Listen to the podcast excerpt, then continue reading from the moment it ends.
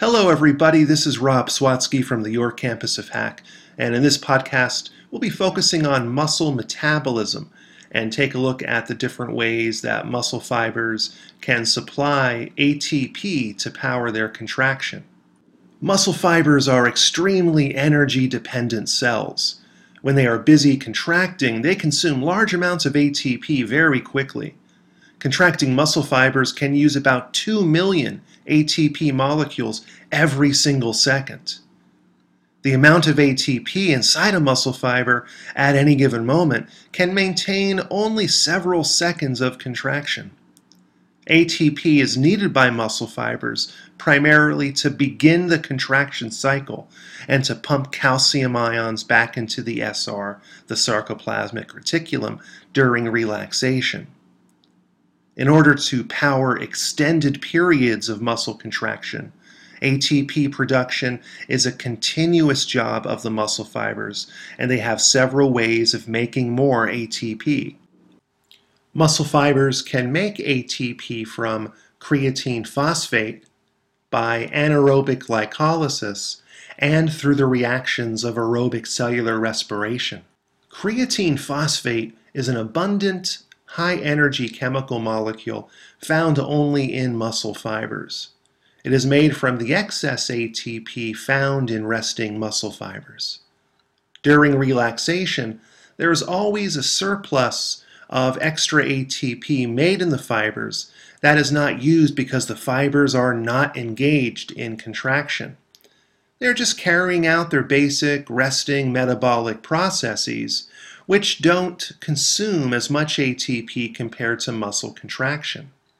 Creatine phosphate is made when creatine, a molecule produced by the liver and abundant in muscle fibers with a structure similar to an amino acid, is phosphorylated and it gains a high energy phosphate group from ATP through the actions of an enzyme called creatine kinase, or CK for short. As ATP is used during muscle contraction, the amount of ADP in the muscle fiber increases. The phosphate group on creatine phosphate can now be transferred to ADP with the help of creatine kinase, rapidly creating more ATP for immediate use in muscle contraction. Think of creatine phosphate as a temporary holder of phosphate, holding on to it and releasing it to ADP to recharge the molecule into making more ATP when needed. Because of the rapid speed of ATP formation from creatine phosphate, it is the primary energy source that fuels the beginning of muscle contraction. Creatine phosphate is able to fuel short, intense bursts of energy, such as running after a bus or sprinting, and is able to sustain a maximum contraction of about 15 seconds. As creatine phosphate runs out, the muscle fiber has to have another source of ATP to allow muscle contraction to continue. This next source comes from the monosaccharide sugar glucose, which moves into muscle fibers from the blood by facilitated diffusion. Muscle fibers can also obtain glucose by breaking down the polysaccharide glycogen, which is stored up inside the fibers. The reactions of glycolysis, then occur in the sarcoplasm of the muscle fiber, which breaks down one molecule of glucose into two molecules of pyruvate, also called pyruvic acid, and produces a net gain of two molecules of ATP. Unlike aerobic respiration, which requires the presence of oxygen gas, glycolysis can occur quickly with or without oxygen. During prolonged exercise, muscle fibers are unable to get as much oxygen as they need during anaerobic conditions. In these situations, anaerobic glycolysis occurs where glucose is broken down through glycolysis, but the pyruvic acids that are produced are converted into the waste product lactic acid and then diffuse into the bloodstream.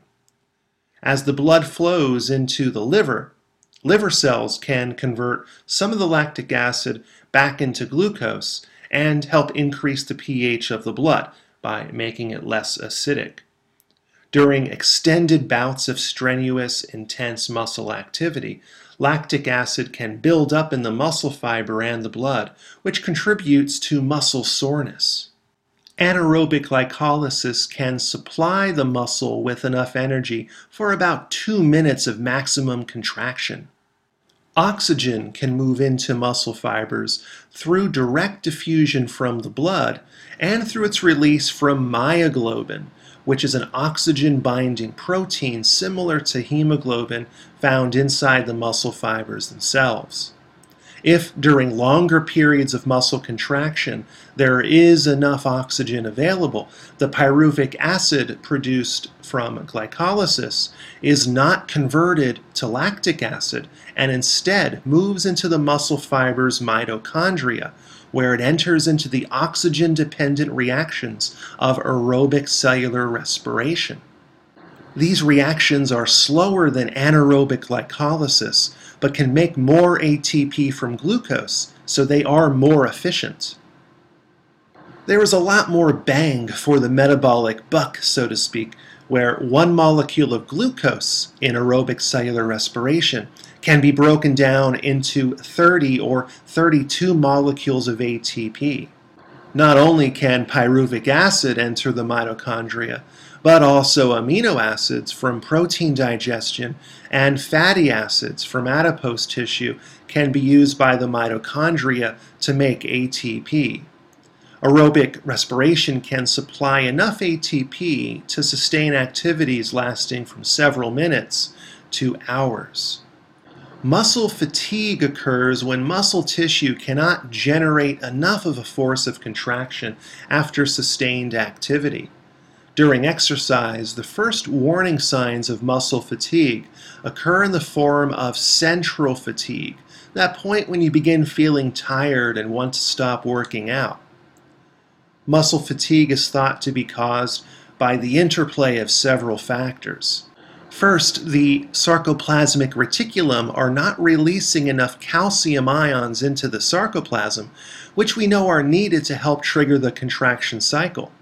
Also, the drop in creatine phosphate during muscle activity, low oxygen levels, low glycogen levels, low nutrient levels, low acetylcholine levels, and high lactic acid buildup as well as ADP accumulation, are other factors that lead to muscle fatigue.